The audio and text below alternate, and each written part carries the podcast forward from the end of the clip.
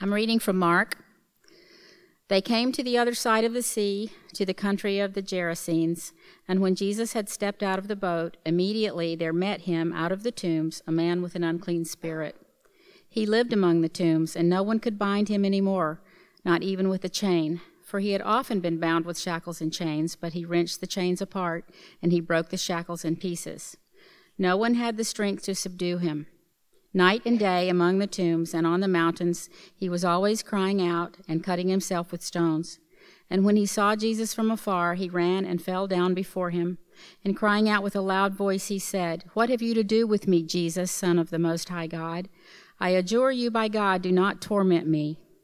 For he was saying to him, Come out of the man, you unclean spirit. And Jesus asked him, What is your name? He replied, My name is Legion, for we are many and he begged him earnestly not to send them out of the country. Now a great herd of pigs was feeding there on the hillside, and they begged him, saying, Send us to the pigs, let us enter them. So he gave them permission, and the unclean spirits came out and entered the pigs, and the herd, numbering about two thousand, rushed down the steep bank into the sea and drowned in the sea. The herdsmen fled and told it in the city and in the country, and the people came to see what it was that had happened. And they came to Jesus and saw the demon possessed man, the one who had had the legion, sitting there, clothed and in his right mind, and they were afraid. And those who had seen it described to them what had happened to the demon possessed man and to the pigs, and they began to beg Jesus to depart from their region. As he was getting into the boat, the man who had been possessed with demons begged him that he might be with him. And he did not permit him, but said to him, Go home to your friends and tell them how much the Lord has done for you and how he has had mercy on you. And he went away and began to proclaim in the Decapolis how much Jesus had done for him, and everyone marveled. This is the word of the Lord.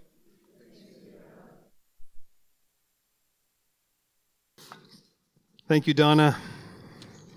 My name is Matt. I am one of the pastors here at Roswell. Y'all got to coordinate better. Just saying. Well, the devil went down to Georgia. He was looking for a soul to steal. He was in a bind because he was way behind. And he was willing to make a deal. Fire on the mountain, run, boy, run. Come on. All right, so if you don't know what's going on right now, a couple reasons. One, maybe you're from the north. It's fine. I'm from the north. It's all good. Or, or like you just moved from the west coast, um, or you just never seen the laser show at Stone Mountain. Those, those are your. That's the category. If you don't know what just happened there, I can't help you. This classic uh, Southern folk hero song. Uh, in it, you see Johnny, who's being accosted by the devil who wants to grab his soul and he says, Listen, I will take you on in a duel, in a fiddling duel. And of course, Johnny, being this folk hero, takes on the devil and wins. He's the superior fiddle player, which is, of course, largely how Satan deals with people. And he, and the devil gives him a golden fiddle because he wins. And of course, Johnny gets to keep his soul. It's a close call. So, my question to you this morning is Have you ever made a bargain with the devil? Have you ever made a pact with the devil? Definitely not. Probably not. Hopefully not.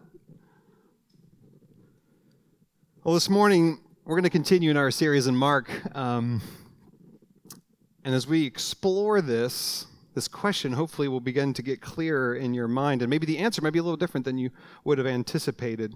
But this morning we're going to see three things coming out of this out of this text. We're going to see the power that evil promises, the power evil promises, the freedom that Jesus offers, and then two ways to respond to this Jesus. The power evil promises, the freedom Jesus offers, and then the two ways we respond to this Jesus. So, first, the power that evil promises. I want to begin by making clear my premise. One, the one that I'm operating under for this entire sermon, and that is that evil is real. Now, there can be an entire sermon trying to articulate and clarify what that looks like. We could spend time looking at, at how the modern and enlightenment and the naturalistic worldview ha- has rested on the, uh, on the scientific method in a way that, though all of its data and all of its information, it simply cannot, it cannot hold the weight of what has unfolded in this modern enlightened world in the last 150 years. It just can't make sense of what's happened individually, corporately, tribally, and nationally. It can't account for things like the Holocaust. It just can't. It doesn't, it can't hold it up.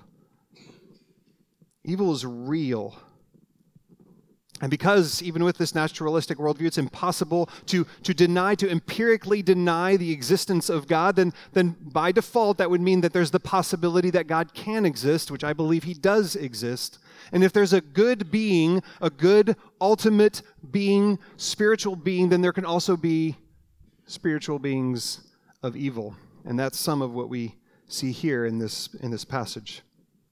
For those of us who follow Christ and who, who believe that the Word of God is, is authoritative and declares ultimate reality, we see from Genesis chapter 3 all the way through Revelation that there is indeed evil. Oh, it's real. And it has effect in the real world, and it's having effect in this real world today. So, evil is real. But evil, evil's power is destructive. That's the effect of evil. Jesus says it pretty clearly in, in John 10 10. These are Jesus' words. He says, The thief, which is the evil one, the devil, Satan, comes only to steal and kill and destroy. That, that's all he's about to steal, to kill and to destroy, but I came, Jesus said, that you that they may have life and have it abundantly. The combination of these two things, that, that evil is real,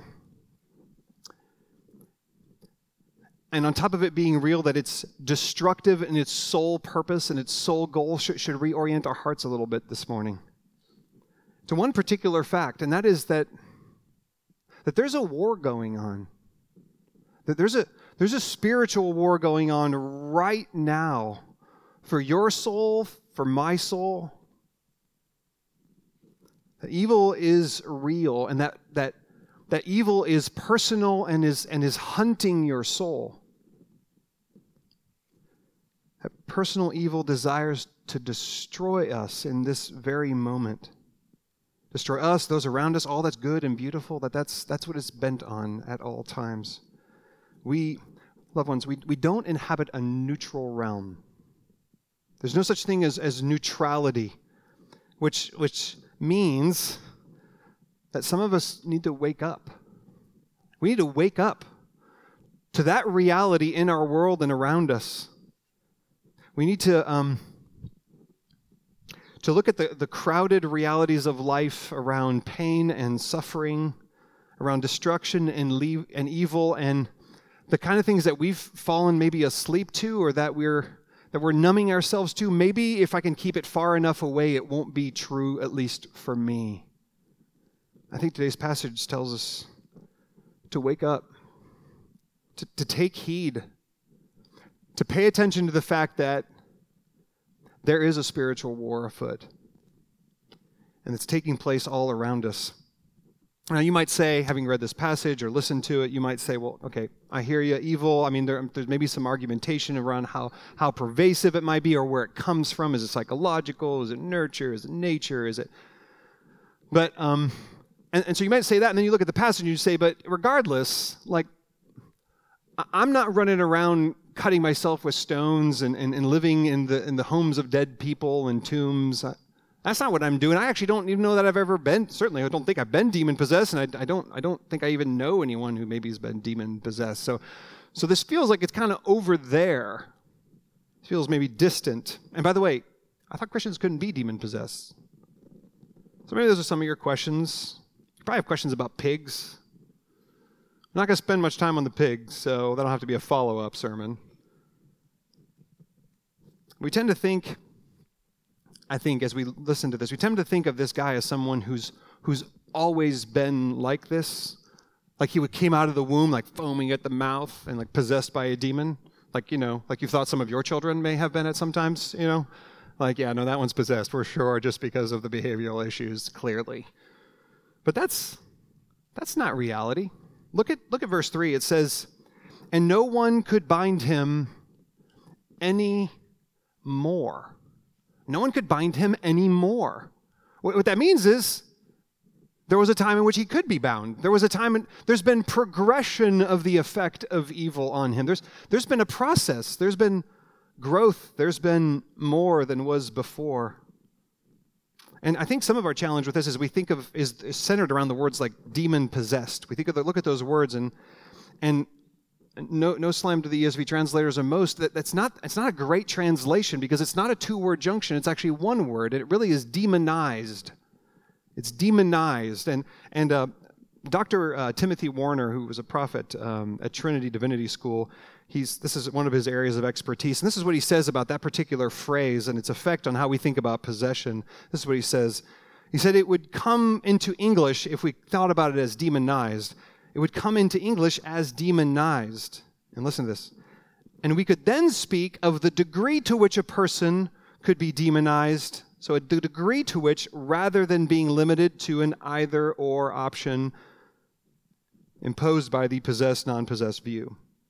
Now, a Christian may be attacked by demons and may be affected mentally and sometimes physically at significant levels. But spiritual possession clearly implies ownership and would seem to include the control over one's eternal destiny. In either case, it would be impossible to be owned and controlled by Satan and have a saving relationship with Jesus at the same time. So, if the question is, can a Christian be demon possessed? The answer is clearly no.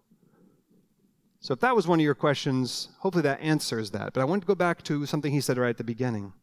He says, if we look at the right context, the right word that describe what's going on with this man, it's demonized. And he says, we could then speak of, if we thought about as demonized, not as possessed by a demon, you could then speak of the degree to which a person could be demonized. That means we need to think about it as degrees of affectedness or of influence by evil. Well, that changes the scope of this. It's not, okay, crazy guy who's demonized, don't know them, that's not me, thanks, I'll pay attention to the next sermon. No, no, this, this means that there is, there is degrees to which the effect and impact of evil can come upon us. This is where it comes home to us. Because evil is influencing and affecting each of us far more than we realize, far more than we're aware. Listen, Satan doesn't come to us in a full frontal attack. That's not how he works. He usually comes to us as soft power, not, not hard power. Tim Keller says demonic forces stir up and aggravate all of the other factors that mess up your life. They aggravate, they, they stir them up, they intertwine them, they entangle them. Satan stirs up the things that are already there. And, that's been happening since the beginning of time. This is how Satan, or spiritual warfare, which is not in the Bible, but is the description of what's going on here, as actually works in the scriptures and, of course, in our world too. Again, from the beginning, we see this in the garden, and Dallas Willard comments on it this way. He says, When, when Satan undertook to draw Eve away from God, he did not hit her with a stick, but with an idea it was with an idea that God could not be trusted and that she must act on her own to secure her own well being. See, Satan appealed to something that was already in her. You remember, right? She, she sees the, she, uh, Satan's talking to her and she sees the fruit and she sees that it's, it's good for food, it's pleasing to the eye, and it's desirable for wisdom. And so Satan takes that and he says, well, you should be wise too. You could be like God. He takes the thing that she has and he intertwines it and he feeds it back to her. And John Mark Comer, pastor in Portland, says the devil's primary strategy in spiritual warfare isn't demon possession, as we, or illness, or sickness, or even tragedy. That's all options A, B, and C, and D, sorry, B, C, and D. His primary strategy his go to formula to drive the human soul into ruin is deceptive ideas that play to disordered desires. Let me read that last verse, last thing one more time. His, his go to formula with you with me is to drive, to drive the human soul into complete ruin, is giving deceptive ideas that play on our disordered desires. He's giving fuel, he's giving flame to the fuel that's there. That's how Satan works in us. He tells us, just like he told Eve, promises her another version of the good life, and, and she takes it. That's what he's promising you and me. That's what Satan's doing. He's promising another version of the good life. And of course, it looks different for every single one of us. See, this, it's crafted, it's, it's, it's created just perfect fit, just for you, just for me. So you can be, maybe you can be powerful and, and formidable. Maybe you, you, can, you can be loved and, and and wanted. You can be safe and secure. No, no, no. You can be unique and, and special. You can be needed and indispensable, or, or you can be free and unshackled. You can be admired and esteemed. Yes, yes, absolutely. You can be those things. I'm for you, Satan would say. Satan has formulas for each of us, a bargain trade for each of us. I don't think there's a, a good of a contemporary illustration of that bargain plan that he has that Satan might have for you in this very moment or has been using with you as the uh, the story, the tale of the Deathly Hallows. Um, are my Harry Potter nerds? Sorry, fans.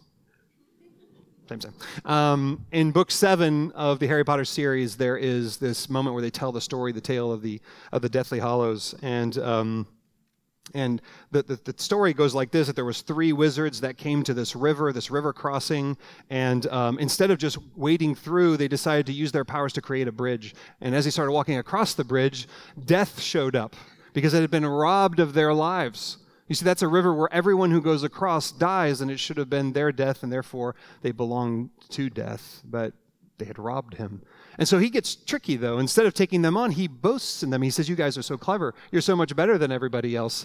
And he says, I will now, because of that, give you three wishes. And so he gives each of them the desires of their hearts.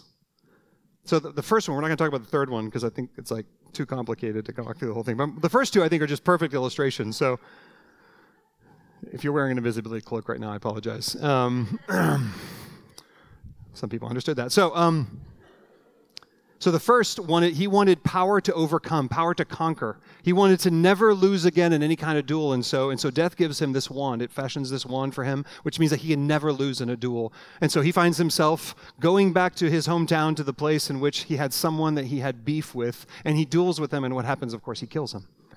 And after he kills him, like drunk with power and drunk with the blood of the one he'd killed, he boasts about the fact that he is indestructible, that he cannot be killed because this wand he will never lose. And however, in the night, he's, his throat is slit by a knife, and death gets her prize anyway.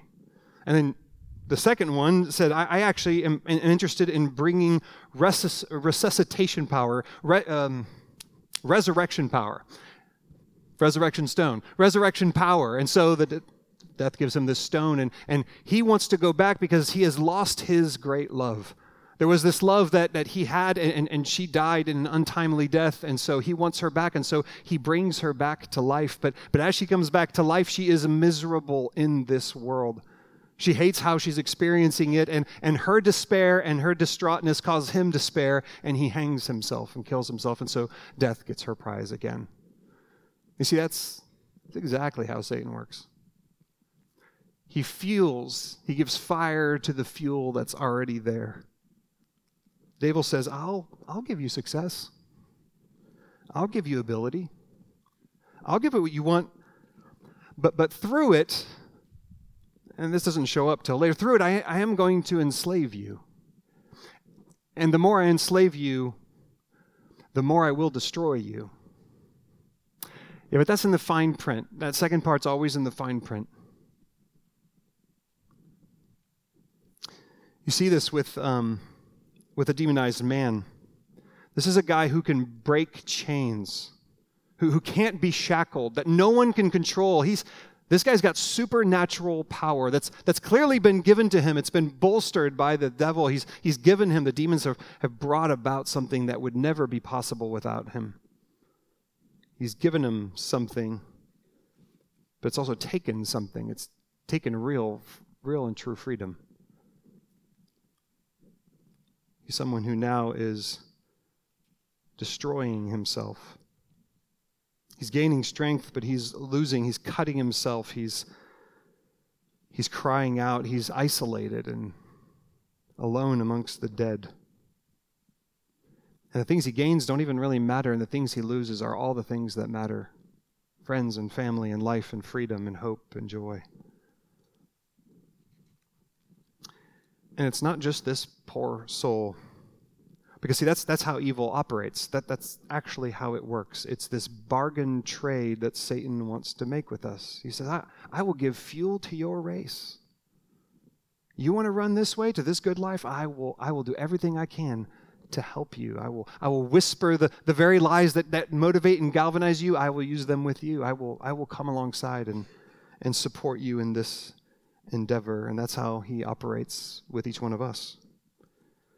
That's how he operates with everyone. Which Becky Pippert, who's uh, both an author and a speaker, um, she wrote a book called Out of the Salt Shaker. And she kind of talks about this idea. She says um, uh, that no one is in control of themselves, that, that being control of yourself is actually an illusion. She explains that, um, that whenever, whatever you seek most will become your Lord. And this is how she actually says it. She says it's unavoidable. She says the person who seeks power is controlled by power. That's the fuel in the ground. The person who seeks acceptance is controlled by the people he or she wants to please. We do not control ourselves. We are controlled by the Lord of our life. Which begs the question what's the Lord of your life? What's the Lord of my life? You see, John, the Apostle John in 1 John 3 says, Whoever makes a practice of sinning, listen to this, is of the devil. For the devil has been sinning from the beginning, right? That's, that's all it can be doing, all that the evil one's been able to do is to sin from the beginning. He says the reason that the Son of God appeared was to destroy the works of the devil. So everyone who's, who's, who's practicing sin, who's, who's who's giving themselves to the ways in which they're creating the good life is actually operating with the devil in league with him. So what Becky Pippert's saying, what this First John passage is saying, and honestly what the majority of the scriptures point to, is that if you're not under the control of Jesus, then, then you're under the control of Satan. That if Christ is not the most important thing in your life, then, then Satan has you. I mean, not all of you, but he has you. The devil's come down to Georgia and he's given you something, something that will boost the quest for your good life, something that you're willing to trade your soul for. So he'll give you strength to reach it. At the same time, he'll take away your freedom. Little by little, agreement by agreement, one decision at a time. And what's crazy is when you come to realize that you've achieved it, whatever it is, you've gotten it, that promised goal from your work life, or you've attained the relationship that you were anticipating would be life itself, or the security that you promised was needed, or the admiration that you've been seeking since childhood, that you find yourself enslaved. And as you're enslaved, you find yourselves being destroyed. You find yourselves being being torn apart. There's deep inside a crying out, just like the man in the tombs.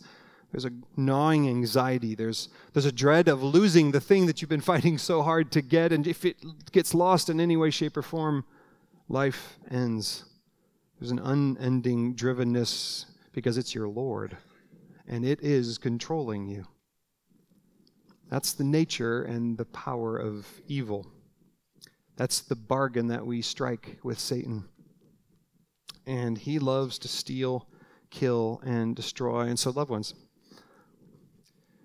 evil is wanting to enslave you.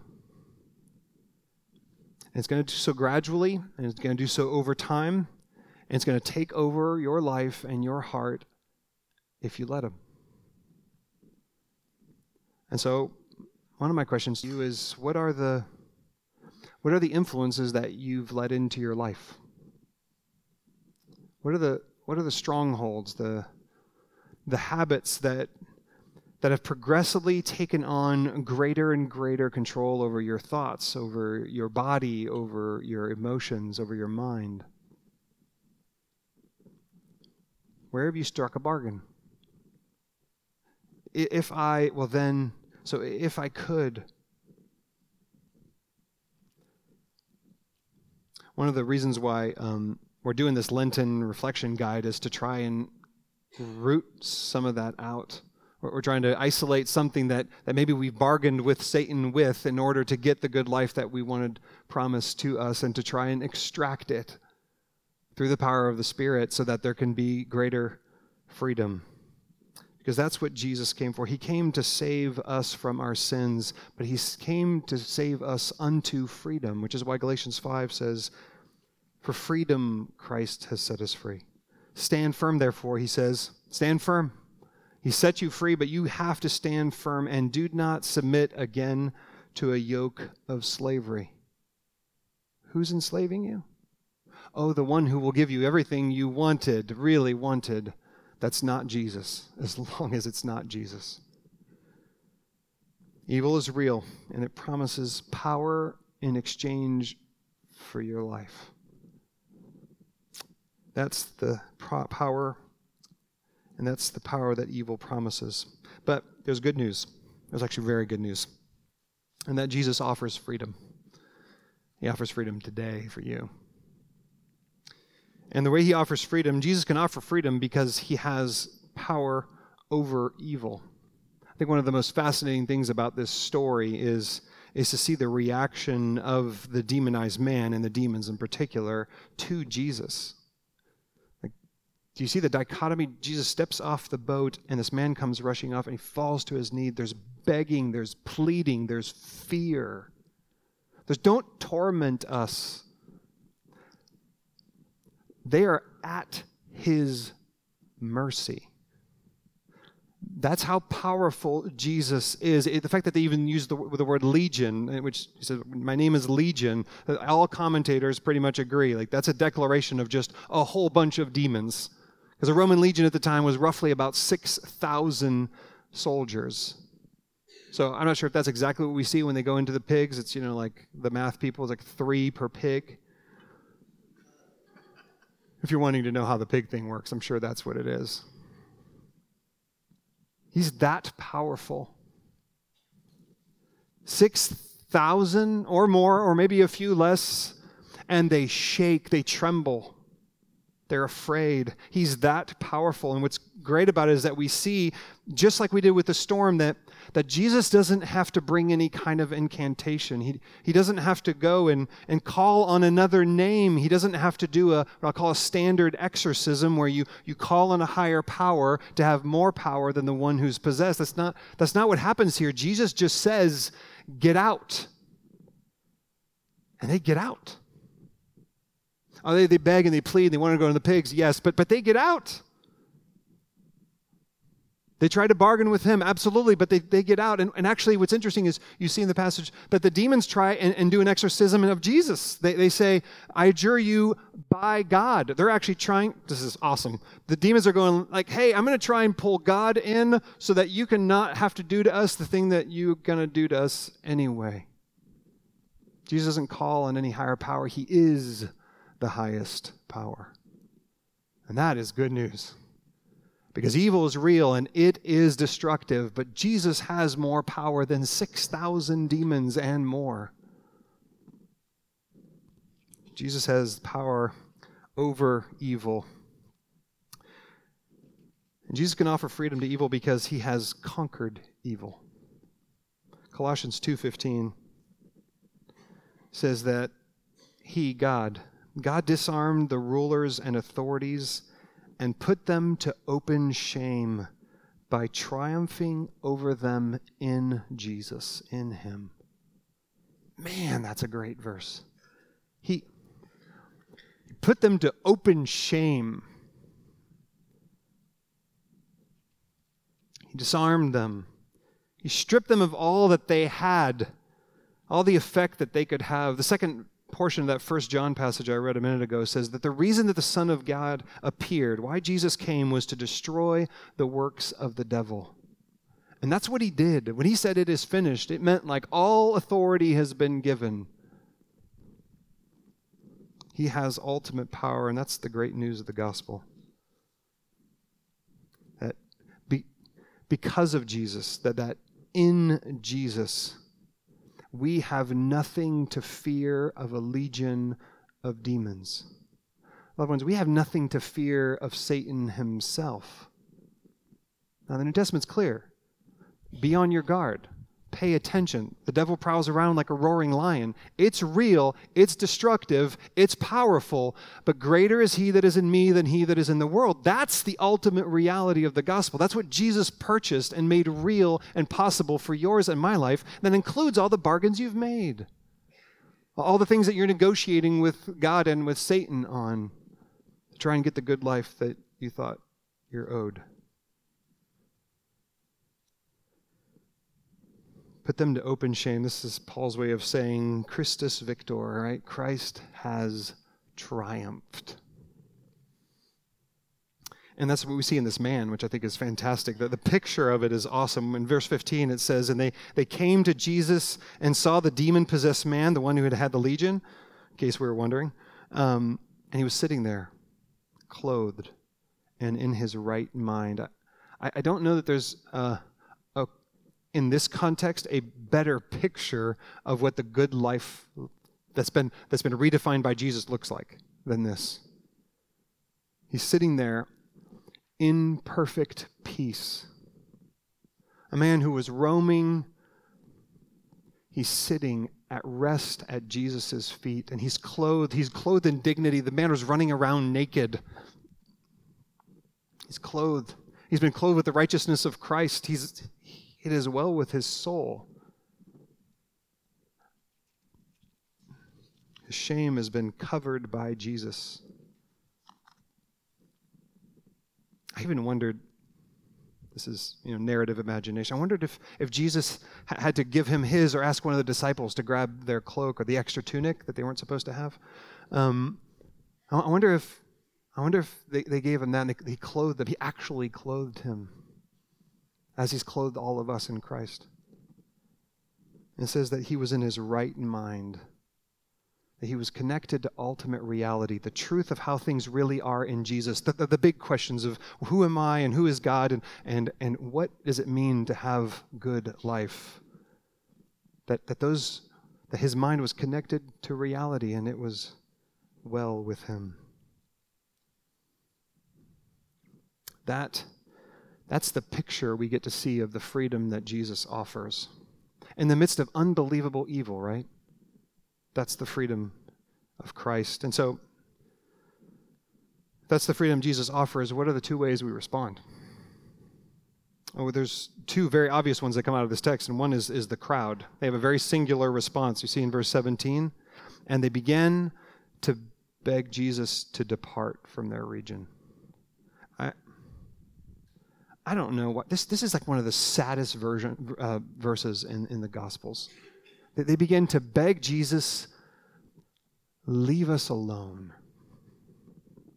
Like when you, when you think about the gravity of that, that the Son of God is in your midst, and you say, leave leave us, leave me alone. They're begging him. It's funny because it's almost identical. You notice there's this um, their reaction echoes the same reaction that the man with the demons had to Jesus. Can, you don't torment me. Leave, just leave, leave me alone. Let, let me figure out a way to make this life work. If I can just stay alive, that, that'll be good enough for me.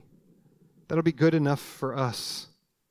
Don't make us powerless unto ourselves. It says that the people were afraid, which is the same exact words as the disciples after they saw Jesus calm the storm. So they're in good company. They're afraid. They see the man and they see the pigs. We're back to the pigs. And the story of the pigs. And they're afraid. And they beg Jesus not to mess with the way in which the world is working for them, not to mess with their habits, not to mess with their worldview. they were confronted with one who had real power, and this power threatened their livelihood. Threatened, threatened the status quo that they, that they were living under. That, that's, that's one, a couple of the commentators are pretty clear thinking that two things happen with the pigs. One, it demonstrates the magnitude of the evil that was going on, the destructive power of evil that was going on in this man, which is like, wow. The second thing that was going on in the pigs is that people said, Whoa, you just killed a bunch of our livelihood. That's cash. Now it's just deviled ham. What? That's a Clark Collins joke, just so we're clear. For those who liked it, it was mine. Um, But Jesus shows up and he flips everything upside down. He, he, make, he makes a mess. He makes a mess of the way in which they were they figured out a way to make their life work, and, and they don't want him anymore. They want him to go, to leave them alone. And that's what some of us have done with Jesus. Some of what, us, what we've done with Christianity. We've, we've come to realize that following Jesus, that, that that conforming to what he has for us means that we don't get to decide what we're doing with our body or, or, we don't get to decide what we do with our money and what we do with our time and with our energy, our focus of our time and our future, that it belongs to him and that he actually claims it.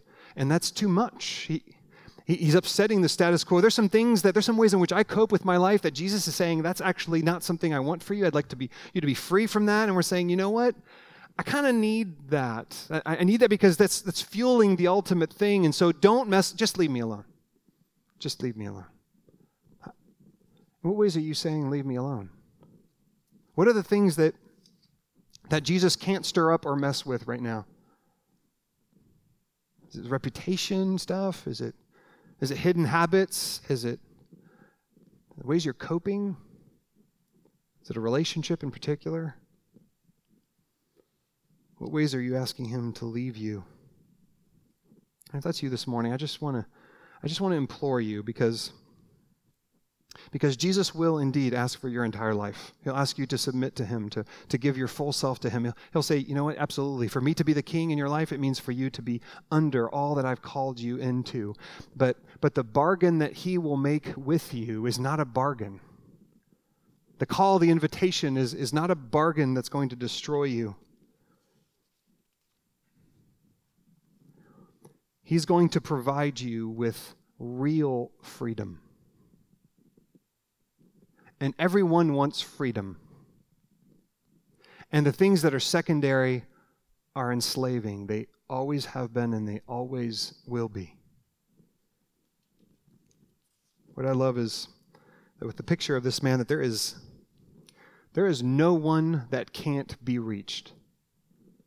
When Jesus crosses the sea, apparently for this guy, I believe it was for all of the, the inhabitants too, but, but he's the only one who responds. But he goes from being the most outcast to a disciple in an afternoon.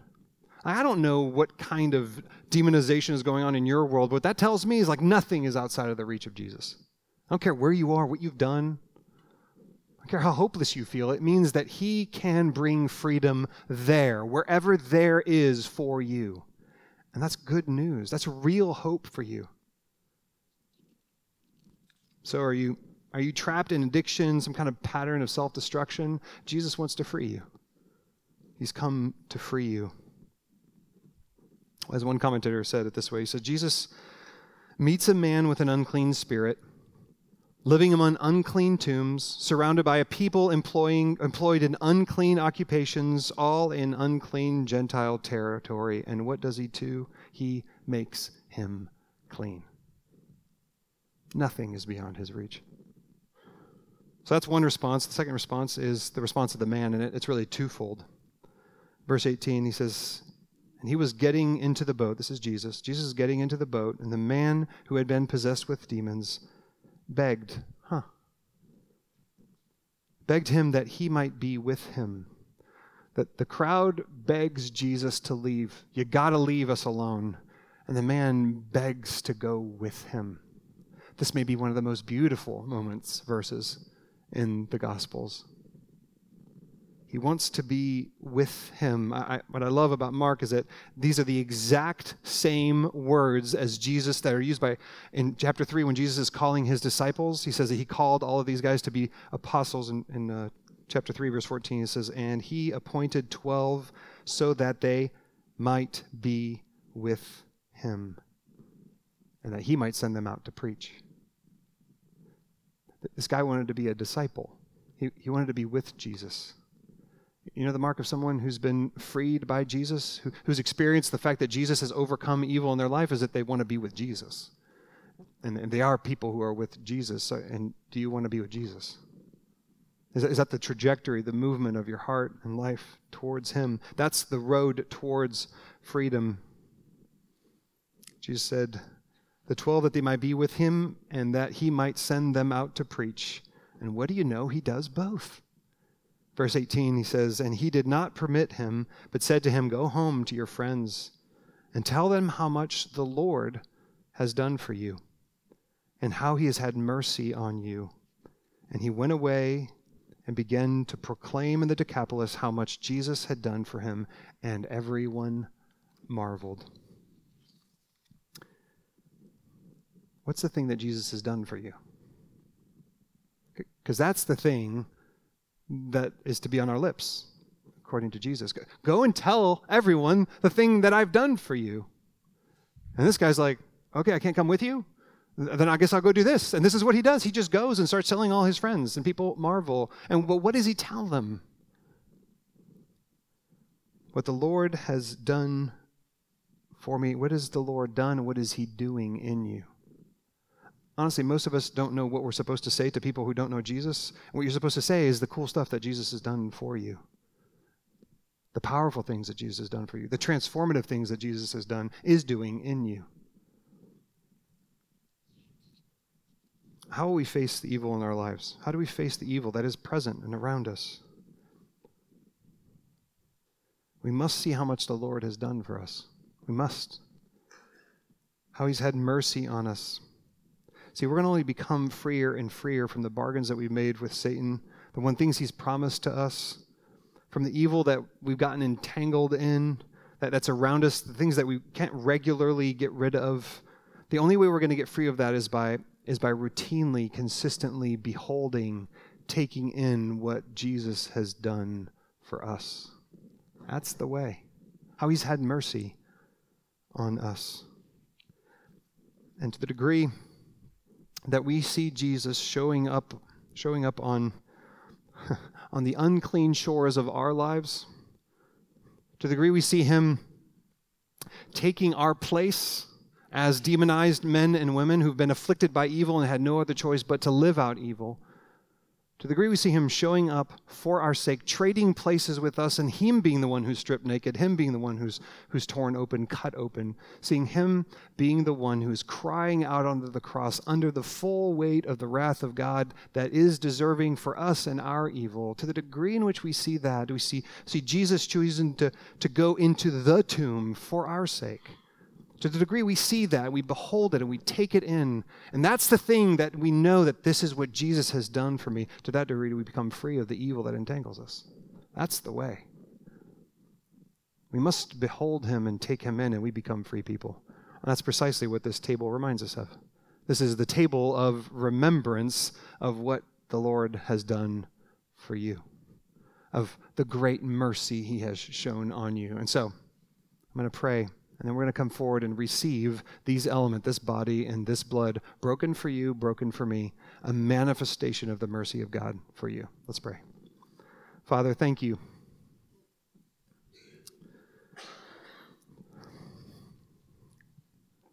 Your mercy has been total.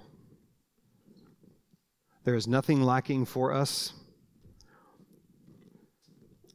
You have defeated the evil one. So, this is a table of celebration, a table of remembrance, Lord, a table of humility where we come in the midst of all the ways in which we're trying to take care of ourselves and the ways in which we're even still agreeing with Satan and we humble ourselves. We come and we fall on our knees before you and you, we say, Lord, have mercy on us. And then we receive and we take into our body this, this cup, this, this bread and we ask you to make us free people. Free us, Lord, we pray, to the praise of your glory, for the good of your kingdom. to the glory of Christ our Savior, whose name we pray. Amen. Well, if you belong to Jesus, this is a meal for you. This is one of the ways in which you recount the mercies that he has shown to you. So come, receive the body and the blood of Christ for you.